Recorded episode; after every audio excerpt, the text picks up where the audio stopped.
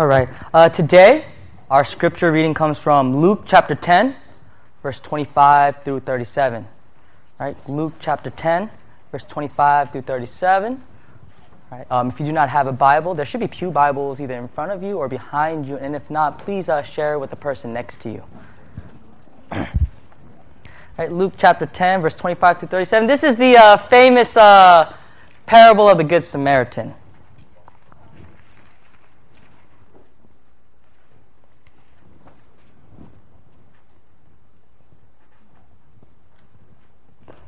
I got to get there too. All right, there we go. All right, once again, Luke chapter 10, verse 25 through 37. This is the word of God. And behold, a lawyer stood up to put him to the test, saying, Teacher, what shall I do to inherit eternal life? He said to him, This is Jesus talking, What is written in the law? How do you read it?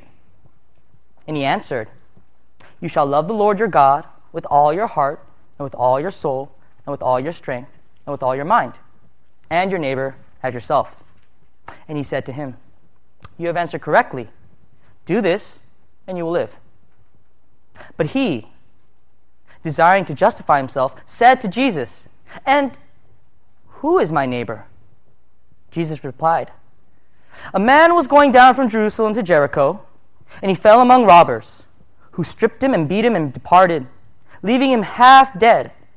Now, by chance, a priest was going down that road, and when he saw him, he passed by on the other side. So, likewise, a Levite, when he came to the place and saw him, passed by on the other side.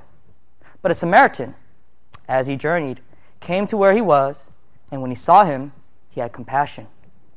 He went to him and bound up his wounds, pouring on oil and wine.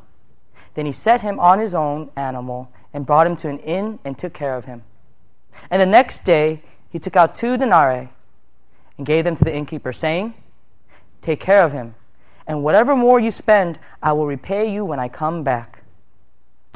Which of these three do you think proved to be a neighbor to the man who fell among the robbers? He said, The one who showed him mercy. And Jesus said to him, You go and do likewise. All right, let me pray before we begin. Lord, um, I know this is a very famous parable, and I know that um, we have heard this parable many times, and we've heard many applications of it. Um, and, and I just pray, Lord, I, I, I tremble at the thought that I, I get to preach this. Uh, there have been countless pastors who have preached this and, and, and Lord, it, it, it is, in one sense, a, a, fearful thought. But, but I pray that, um, that not my voice will be heard, but your voice. That, Lord, we will see you, Jesus, in the text. And that, that we will see your righteousness come out um, and nothing else, Lord. Uh, and I pray, um, speak through me and I pray that you give um, our people um, eyes and ears of faith to hear your word. Lord, thank you. In Jesus' name, amen. All right, um, before I begin, uh, let me just introduce myself. Uh, my, my name is Frank, right? And most of you guys do know me, but um, I'm always I'm always, I, whenever I come into the EM, I always see new faces. I'm always happy, right? And so, you know, it's a pleasure of mine to introduce myself. And so, my name is Frank. Um, I am the youth pastor in this church. And man, I have been in this church since 1995, 96, right? And so, like, uh, I have been in the C- I've been through like the whole thing, right? I've been through the CM, the youth group, and the EM. Um, and let me say that uh, I, I, I, love the EM. I love our EM, and uh, I love our youth group, and it is a pleasure of mine. You know, like I've, I've spoken like two or three or four times now, but every time I come into the EM, it's, it's always exciting. It's always exciting because I see new faces. I see new, new members, and, and, and it's great. And so uh, I am glad to uh, be here with you guys. I'm a little nervous. I mean, I, although I've preached before, like John, John, John's laughing at me right now. He's smiling. Uh, I'm nervous because I think this is the first time I, I, am preaching to both the youth group and the EM at the same time, and I don't think I've ever done that. So uh, please bear with me uh, this morning.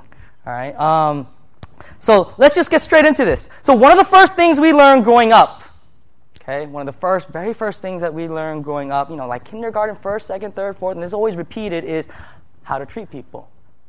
Right? That's always one of the first things that we learn, and we are all taught a variation of the golden rule. Right? Many of us have probably heard of the golden rule, but if you haven't, the golden rule basically goes something like this: treat others as you would like to be treated.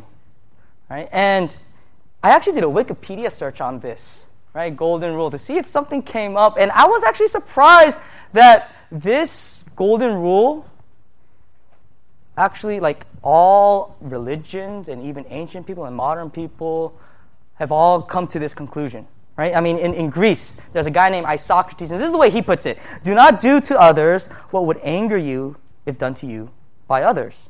Right? Lao Tzu said, The sage has no interest of his own, but takes the interest of the people as his own.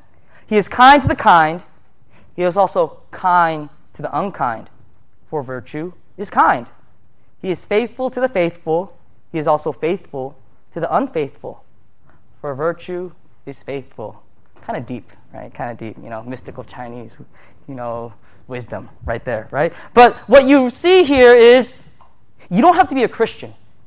You don't have to be a Christian to understand that there is an underlying universal principle that people, both ancient and modern, have understood that we should be neighbors to one another.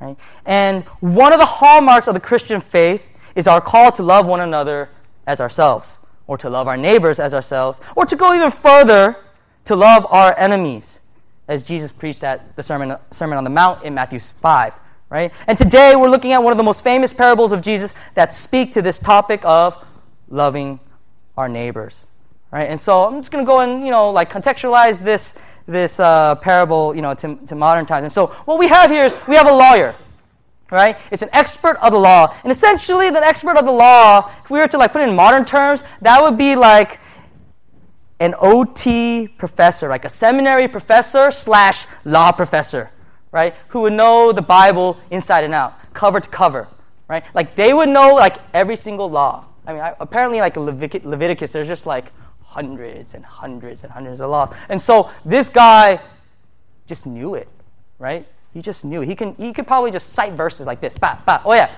you do this when this happens. You do this when this happens. The rule says this, this, this. Right. This is who we're talking about. And this in this parable, right? We have this lawyer, right? And it says that he wanted to test Jesus, right? He is trying to stump Jesus. He's trying to discredit Jesus, right? And so he asked this deep question, relevant question. Jesus, teacher, he calls him teacher, how do we inherit eternal life? Right? Looking for an answer from Jesus. And, and, and you know, I, I love Jesus. I know most people have this idea, like, you know, there's that movie, Son of God, right? And he's like very stoic and very pretty looking, right?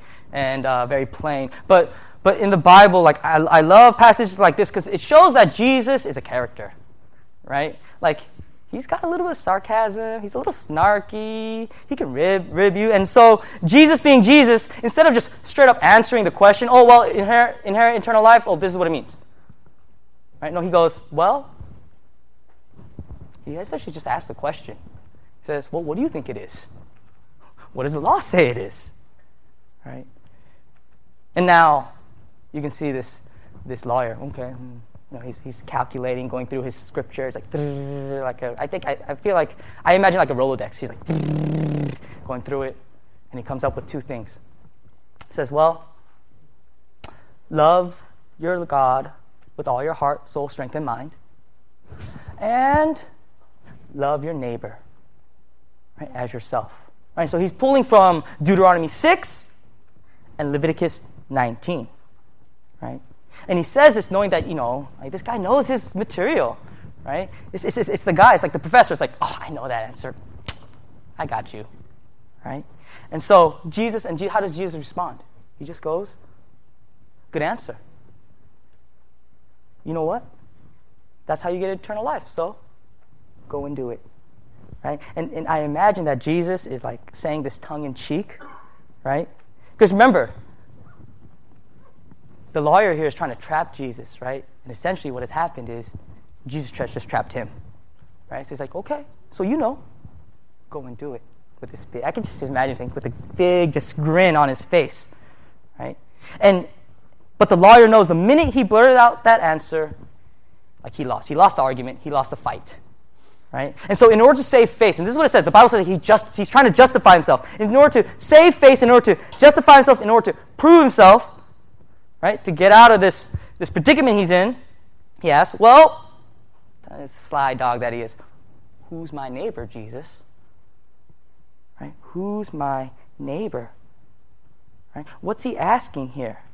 Right? He's, he's trying to nickel and dime. He's trying to nickel and dime this, this command to love our neighbor right? Instead of paying the full dollar, he's just trying to give him like 10 cents, 5 cents, trying to bring down the standard. Well, who's my neighbor? Because he's probably thinking in his mind, probably just my Jewish friends and my buddies, right? And I can just, I can just imagine Jesus like getting ready to pounce, like, oh, I got you. Oh, I, I got you here, right? And so he paints this story. This story about a man, and he, and he starts off with a story about a man who's, who's traveling to Jericho, and he's robbed, right? He's stripped of his clothes, right? Taken all of his possessions and left for dead. He's half dead, right? And they, they even take his clothes because they know that they, they can sell the clothes, right? And the road to Jericho at this time was very notorious. It was notorious for robberies, right? Highway robberies. You know, in the Wild Wild West, you know, you had all these highway robberies. You know, Jesse James and the gang. Like this was what was happening on this road, right? And this was common knowledge. And so he sets this up. Jesus sets this up, and he and, and then he introduces three people right? Two are similar and one is different. Right? He introduces a Levite and a priest right? on separate occasions. Right? And they're essentially the same, same type of people. Right? A Levite is essentially a priest. They were, you know, Le- Levites were, were one of the 12 tribes of Israel, and their, own, their main duty as a tribe was you will be our priests for all the nation. Right? So essentially, two priests come along the way. Right? And they both encounter this guy, half dead on, dead on the road. And on both, on, on these separate occasions, they both avoid the dead, half dead guy, right? And cross to the other side of the road and just leave him behind. Right? But then there's a different guy that comes along. The third guy, he's different. He's a Samaritan. And what does the parable tell us? It tells us that he shows compassion to this guy and he goes above and beyond the call of duty to restore the half dead man right? He restores the half dead man back to health. Now, usually when we hear this story, when we hear this parable, we tend to focus on the Good Samaritan. And usually our big takeaway from this parable, right, is that the Good Samaritan is a shining example of compassion, mercy, love, and downright neighborliness. And, and it is our example, and we should follow his lead. This is where most of the time we fall right, in our understanding of this passage. But I think what this parable really does is it ex- is expose the failure of the lawyer, priest, and Levite. It exposes their failure in understanding and their ability to be a neighbor. And it shows the lofty standards of what loving a neighbor really means. Right? It's like a double edged sword here. Right? And so, on one hand, you have Jesus turning the tables on the lawyer by showing that the Samaritan was the one who acted like a neighbor, who truly was a neighbor, over and against the Levite and the priest. Right? These guys should have known the law. They knew the law. They knew that you're supposed to love your neighbor. I mean, there are so many, so many laws in, in, in, in Leviticus that tells that tells Israel, you must love the poor, you must do this for the widows, all, all this stuff, right? And so they should have known, right? But they don't. They don't follow through on the law. And so it's shocking, right? It's shocking. I mean, that's like a slap across the face for this, for this lawyer because who is the one that's actually loving? It is the Samaritan. And for Jews and Samaritans, The fact that Jesus made the Samaritan a hero, oh, that's a slap. Because Samaritans and Jews don't get along. Right?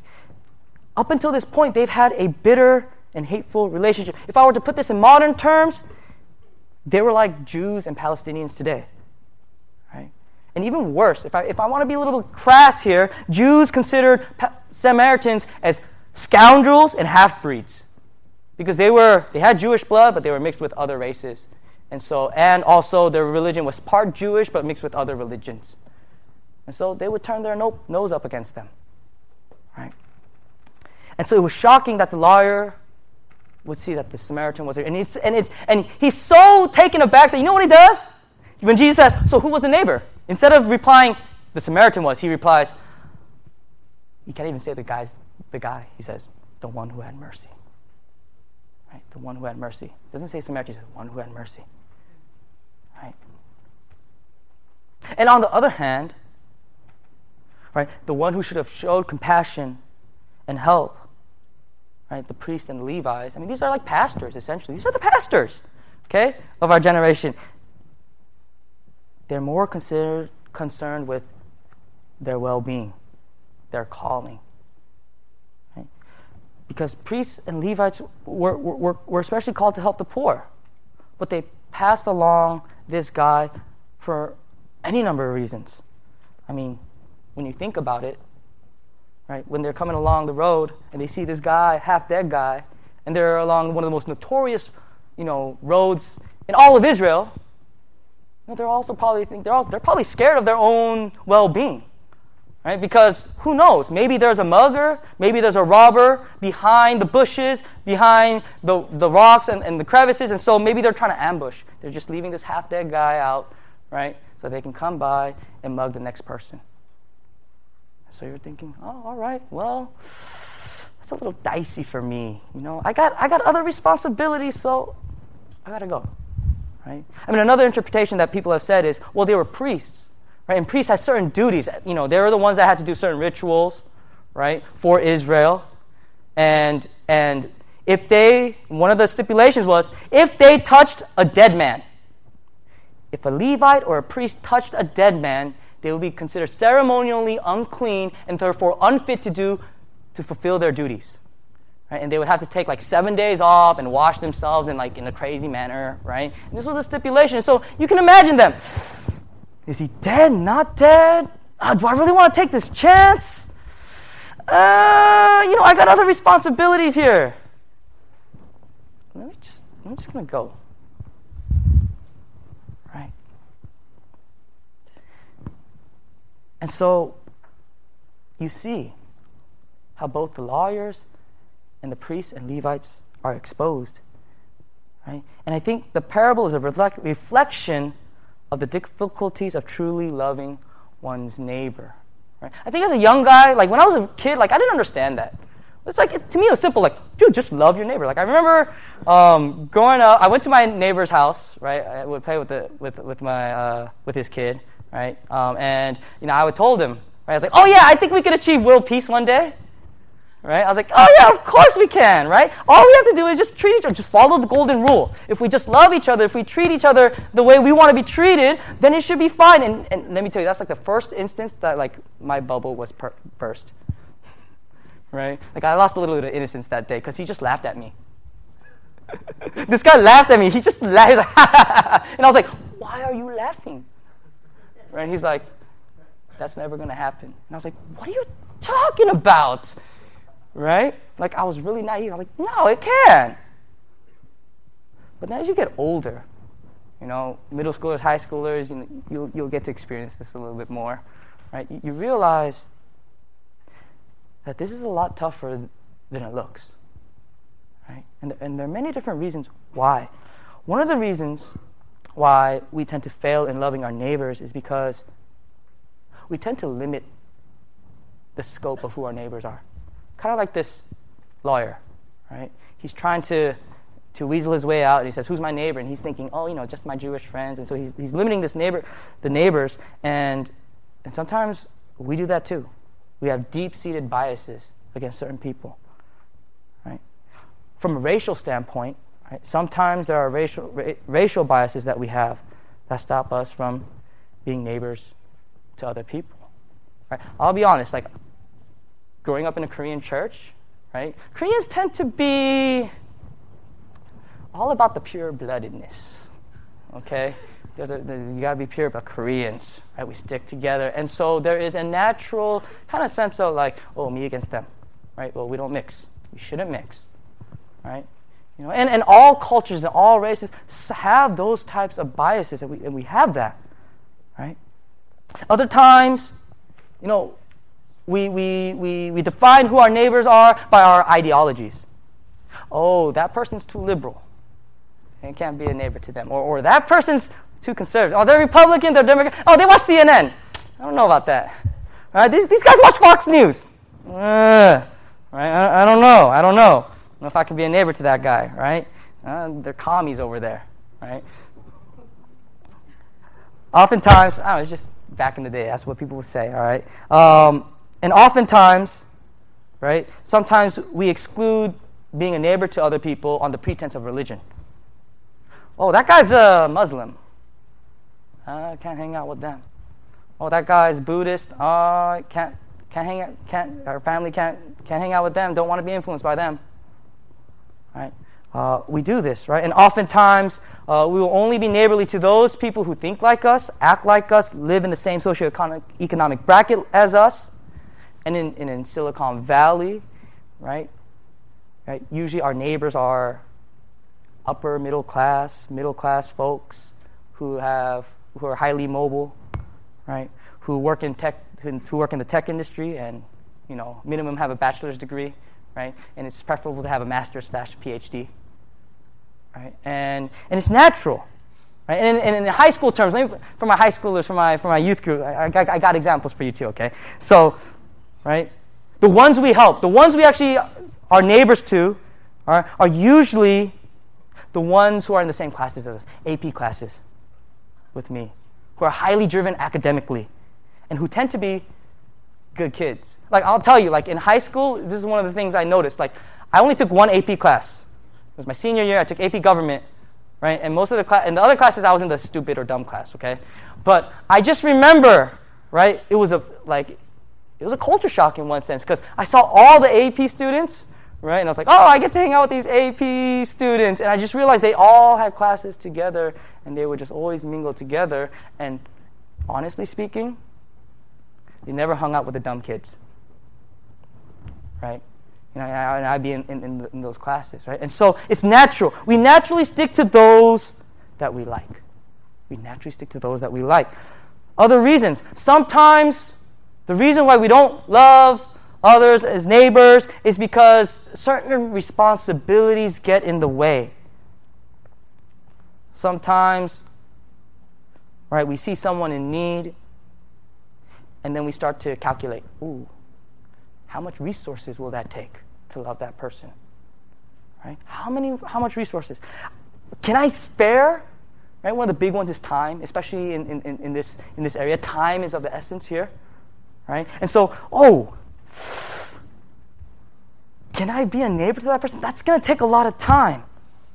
I'm already juggling time between work and family. Can I really do that? Can I really let up in those areas of my life? It's going to cost me. Lord, come on. You want me to spend time with people who are in need, but but that cuts into my comfort. That cuts into my downtime. I need that to recharge. Right? So I won't be so I won't burn out so I can be effective or for my youth groupers, right? I have all this schoolwork. I see that person in need, but I got all this schoolwork and I have all these extracurricular activities. I just can't find time to do it because if I drop this thing, there's a chance that it will affect my grades. It has a chance to affect my future. So can't do it right now. It just doesn't fit in my schedule. Sometimes we just have fears. Honestly, it's just fears. Sometimes right? We feel like there's no way to help that person. Oh, there's a person, I, I can be a neighbor, but you know what? Like, I don't got the gifts. I don't got the talents. You know, I, I'm, I'm too introverted, right? I'm not, a, I'm not a people person. I can't be effective. And, and isn't that kind of the job of the pastor, anyways? Right? And these are all the various different reasons that, that, we, that we bring up. And, and I think the third reason, right, that we have trouble loving others, being neighbors to others, is guilt induced duty. Guilt induced duty. I think this is the killer. Honestly, I think this is the one that's like really kills people. Right? Why do we fail to love the needy, to love our neighbors? Because many times we see it as a duty. We see it as a check mark on our to do list, right? For Christian duties. Right? And it's even more of a double whammy, right? It's even more of a double whammy when you realize the extent of the Good Samaritan's compassion that it's darn near impossible to do what is being asked here.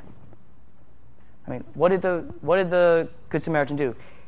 He loved a person, he helped a person whose people would have looked down upon him. If that guy was a, like, if the, if, the, if the dying guy was like healthy and just walking about, you'd probably see the Samaritan and be like, get away from me, you swine, right?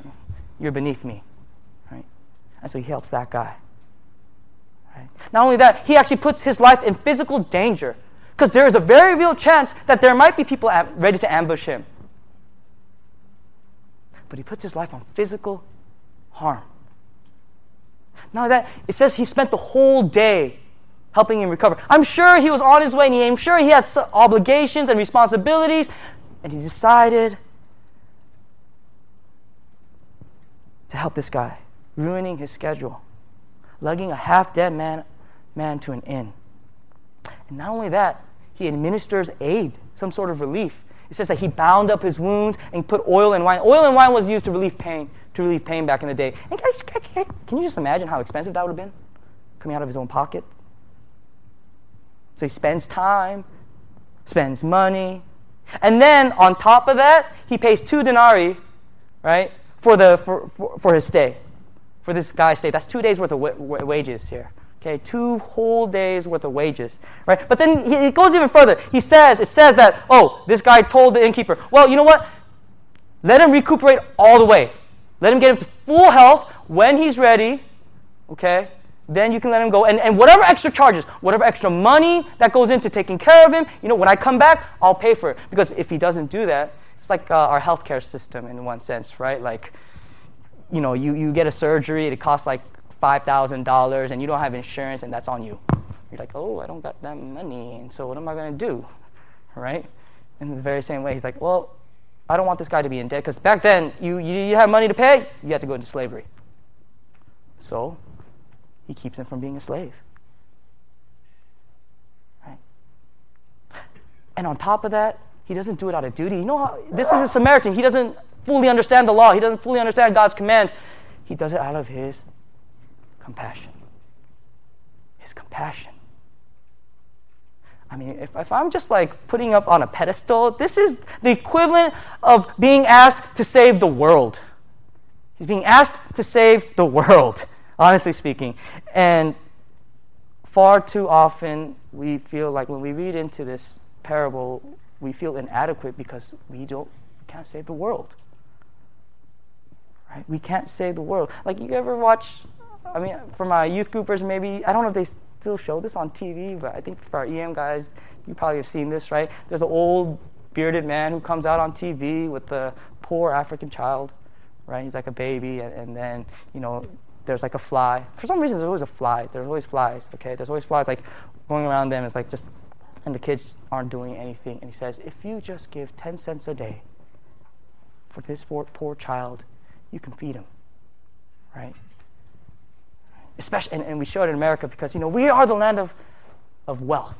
We all have money to help, right? And in one sense, it's like it's not ask. And the commercials isn't asking us out of out of compassion, partly, but a lot of times it's out of guilt. Like, oh man, I really have all these things. Oh, maybe I should do it. Right? And then, and then as you continue growing up, like I remember this, like when you get into college, you realize, right? You think like, oh, poverty and all that, but then you realize, oh, there's, there's sex trafficking, there's freeing people from North Korea, there's all these like service groups to help people, and then you kind of get overwhelmed because you're like, oh my goodness, what can I really do? What can I really do? Right? And, and, and very, very much so, like, we are, a lot of times we're guilted into helping people. Like, I remember going into a coffee shop, and, you know, the rage right now is fair trade, single origin coffees, right? And, I would, and I'd be like, okay, well, I went one time and I asked, okay, what is this? And they explained to me, I was like, oh, well, fair trade, single origin coffee is that there's a single source, single farmer that makes this coffee, right? And fair trade is we directly, you know, buy the product from the farmer so that they don't get swindled, right? And then they'll tell you, and this is why you have to. This is why you have to do it because otherwise, you're a terrible person, right? You don't love those people. Oh, you're a terrible person, right? So it's like I'm guilted into like I can't afford that coffee because it's like 10 bucks. But, uh, right, I can afford the $2.50 coffee. All right, I'll do it, right? this happens all the time. And at one point, right, if you're being a neighbor out of guilt or duty, you know what ends up happening? You get jaded real quick. I think that's what happens to a lot of people. They get jaded real quick because you feel like a failure, because you feel like you have to save the world.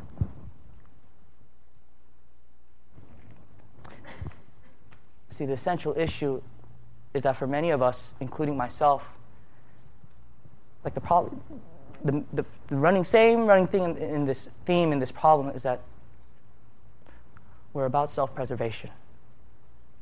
We are too caught up in protecting our time, our money, our comforts, our pride and in a very large sense, this parable, yes, it's about what this Good Samaritan does, but it's, it's, it's a mirror to ourselves. And it leaves us exposed, as it did the lawyer, to come face to face with the fact that we are, if you think about it, think about what the Good Samaritan represents that we are utterly incapable of loving our neighbors as the Samaritan does. So, what's the point of the parable? Is that all Luke leaves us with? Because he's the one that wrote this. Right? How and, and, and how do we go and do likewise? Because that's what Jesus says at the end of it, right? After the end of this parable, he says, Go and do likewise. Right? To to the lawyer, right? And in one sense, he's like, I got you. But in another sense, in earshot of all the all the disciples who are there, it's like, oh, this is what we're called to do. But if we're so incapable, how do we even do likewise? I think the point is that for us to truly even begin to love our neighbors, those who are around us, to love the needy and, and the broken around us, is to understand that we can't love out of our own our own spiritual richness.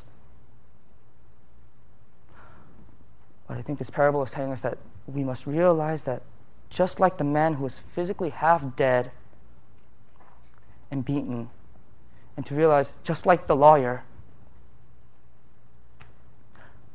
we are spiritually broken and poor, incapable. See, more than the Good Samaritan, more than identifying with the Good Samaritan, we identify with the man laying half dead on the road.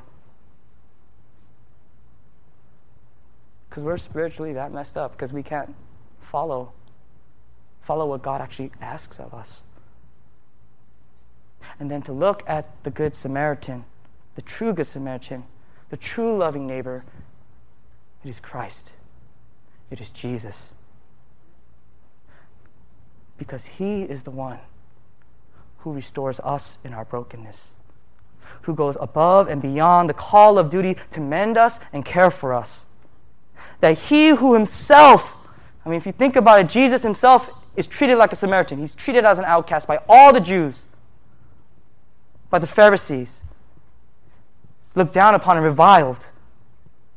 And he risks his safety, his life, to save ours.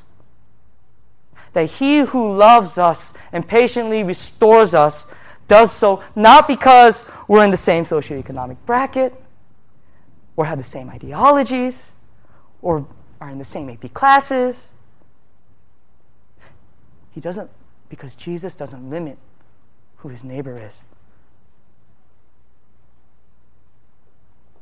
Yet we of different backgrounds receive the gospel We know he's the ultimate neighbor. We know he's the ultimate good Samaritan because he proved himself time and time again in the Gospels.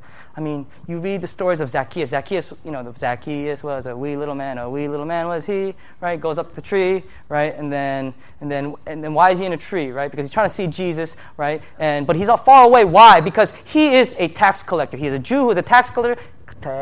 Tax collector. He is a traitor to his people. He he stinks to his people in his brokenness, in his loneliness, who is the one that comes to him at the tree? Is Jesus. He says, Zacchaeus, come down. Let's have lunch together to restore him. And I wonder, I, I wonder, you know, because uh, when they put names in, in, in, the Bible like that, usually that means like you can actually go talk to Zacchaeus. He's, he's probably a Christian? Right? If there is no name, usually it's like, oh, that guy is not worthy to be known and yet Jesus restores him. He who was a traitor. Right? He is a neighbor to the robber who was crucified with him. You know, there are two like robbers next to him, and they're crucified with him. And Jesus says, He says, You, you will be with me in paradise. Paradise. Forever. Right? Jesus is the one who loves us and cares for us when we are the lonely ones without a friend, when we are struggling with various addiction issues, when we face the stigma of single motherhood, when we have marital issues, when we have depression issues. It's Jesus who redeems us and loves us. And, and, and when we start to swallow that, Christ has been the neighbor that we can never be. When we experience that love, we will begin to be neighbors to others as He calls us to be. Almost done here. All right. Just want to share with you a testimony of this. So one of so we go to Bishop, California every summer, and um, to native to to to uh, Native American uh, to a Native American reservation, right? To uh, share the gospel and love uh, Native Americans there. Um, and we do a VBS every year. And last year there was this we did the VBS and, you know, like we do games and all these stuff. And there happened to be this little girl. Her name was Tabitha, and, and she came by, right, on her bike, right? She's not Native American. She's, she's, she's, she's white, right? And she, and she saw us doing these things, right? And she decided to stop by, get off her bike. Hey, what are you guys doing? Right? Oh, that's really cool. You're playing games. Can, can I join? Right?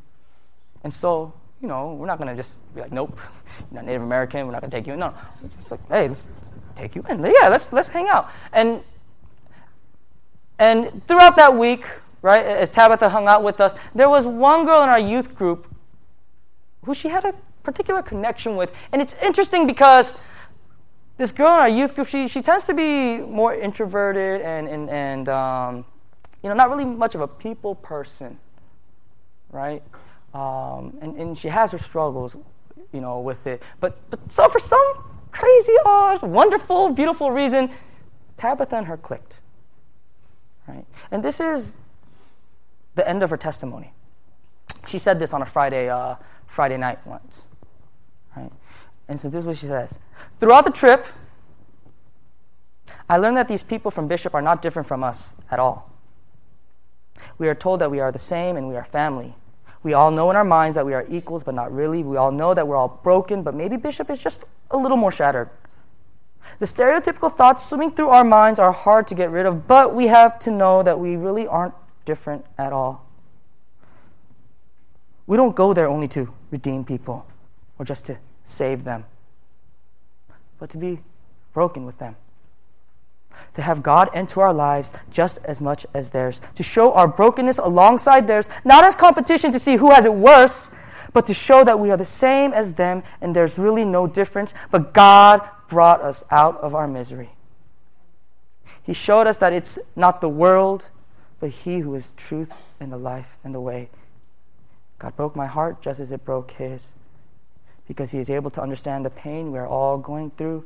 And loving someone who's going through the same things as you, hear this part, is a lot is a lot easier than to love someone who seems to be way out of your range, just as it was for me and Tabitha.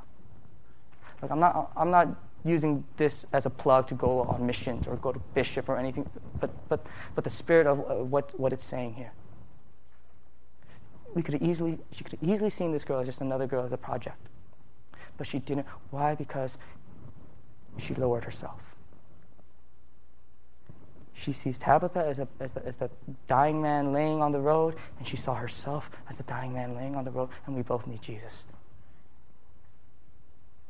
And so, even though they're so different, I mean, high schooler and elementary school student, he was able to love her. Not because she's great at loving people, because Christ compelled her. And this is how we can love, how we can be neighbors. We do it out of gratitude because we will do it this is what Tim Keller put. I know Pastor Seuss loves Tim Keller, and, and so I, I, I, borrowed this from his book, uh, uh, Ministries of Mercy. Right? Sacrifice, it is a sacrifice of praise to God's grace. We become neighbors because it is a sacrifice of God's of praise to God's grace.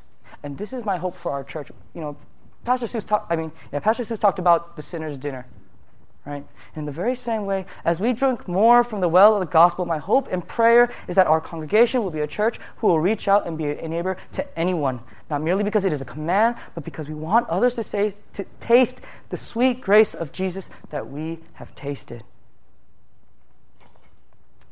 So, how can we begin to make these sacrifices of praise? How can we begin to even just start repenting of our self preservation? I think a couple applications, you know, help in a manner. Number one, just just be a neighbor. I know it's like what what what? Be a neighbor. You talk all this, what you say? Be a neighbor. Like what the heck is that? What the heck, what the heck does that mean? Look, the lawyer asked, "Who is my neighbor?" And Jesus responds with, essentially, his response is, "Just be one. Just be one." Right?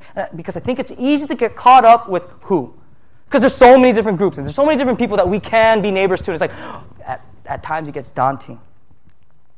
But how about in your circle of influence? Be a neighbor to whoever is close to you.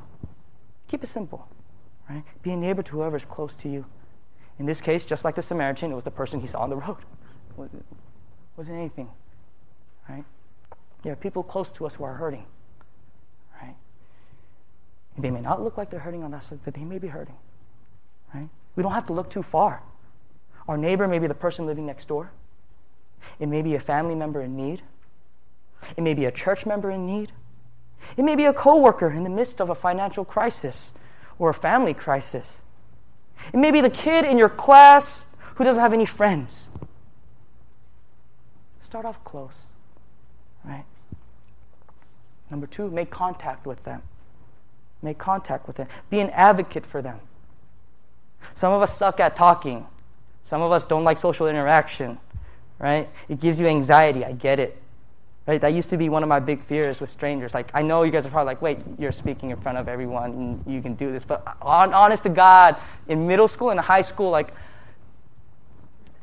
I did not, I was deathly afraid. And I was deathly afraid because a lot of times I felt like I had to be perfect in every stranger and every neighbor that I met. Right? So I can make an instantaneous impact to that, let me say, you can't save the world. In the parable, Jesus is not calling us to save the world. Just be a lending ear and ask and listen to their story, their needs, their hurts. Because even a small act of loving is a doorway for the gospel to break forth in a person's life. and leave the saving to Jesus. That's his job, right? He, he'll, he'll do that, right? We're not called to save. And lastly, um, remember, we can be creative. We can be creative in how we can be neighbors to those around us. Look, it doesn't only have to be about doing homeless shelters and soup kitchens. I mean, those are noble and great, right? But it can be whatever whatever is in your sphere of influence and whatever is in your, I guess, pay grade talent. Right? What do I mean? Like, take this. I know in San Jose there's an organization called Kids Club. They run an after school program for, uh, for students, right? And they teach, and it's, it's a, it's a Bible based program, right, for elementary school students. And, and they partner with local churches to run it. And so maybe, right, you know, if you're a mom, you have elementary school student, you're busy all the time, right? And but you want to get to know your kids, kids' friends. You want to get to know, you know, their parents, right? Here's like one very like simple and easy way to get into that world, right? Like I say, it can be within your sphere, right? We can be creative about this, right? You know, to pour out lives into kids who may need that little extra bit of loving. Right? Or maybe, right, God calls you and you have a particular love for those with special needs, right? Because you have family who have special needs issues. You know, there are several families in our church who have who have children with special needs, and uh, we actually have a worship at 12 o'clock called Haranggi for special needs people. That's one way. Right? It doesn't require much. Right? That you just be present. Right? Um, for like an hour. I think it's like it goes from 12 to 1, right, guys? Yeah Right. shoot, maybe, right? Um, this is something that one of our members of our, our KM does, our Korean ministry. There's a member in our KM ministry in our church. He is like the unofficial funeral planner for our church. It's crazy, right? He saw a need and a desire to love grieving families. And he lovingly coordinates and directs families to the necessary resources to complete the funeral process, which can actually be quite daunting. Right? And let me say, I am deepful, deeply grateful to him for helping our family through my uncle's funeral in March, last March. I really don't know what I really don't know what I would we would have done without him. Right? And, and I'm not I'm, I'm, using these examples not to like guilt you like oh see well, you, you got to do this no, no just just to expand like look there are all these wonderful and different ways that we can right that we can and so, new hope as we let our hearts, okay, and this is the primary, if you forget everything else, please remember this. Let our hearts rest in the gospel, in the good news of the love that Jesus poured out onto us. When we start resting in that, I hope then, then we will pray and we'll consider and wrestle with opening up our hearts and being neighbors to the needy around us. Right? Even that thing that Jin wants to do with the sexually broken, right? You know, you, you want to be a part of that. We're not doing asking to do much. Pray on it. The God, if the if, if, if the God of our salvation is compelling us. So, New Hope. This is what I hope we will be. A church like this right? where people can taste of the gospel through you, through me. Let's pray.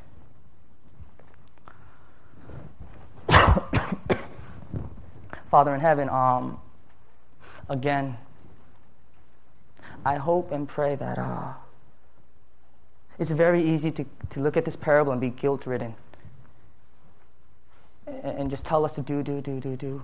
And, and I pray I, pray that I did not do that today. I pray that the thing that really sticks out for us all is the fact that Jesus, you are the ultimate neighbor who loved us even when we were dying, even when we were in pain and hurt.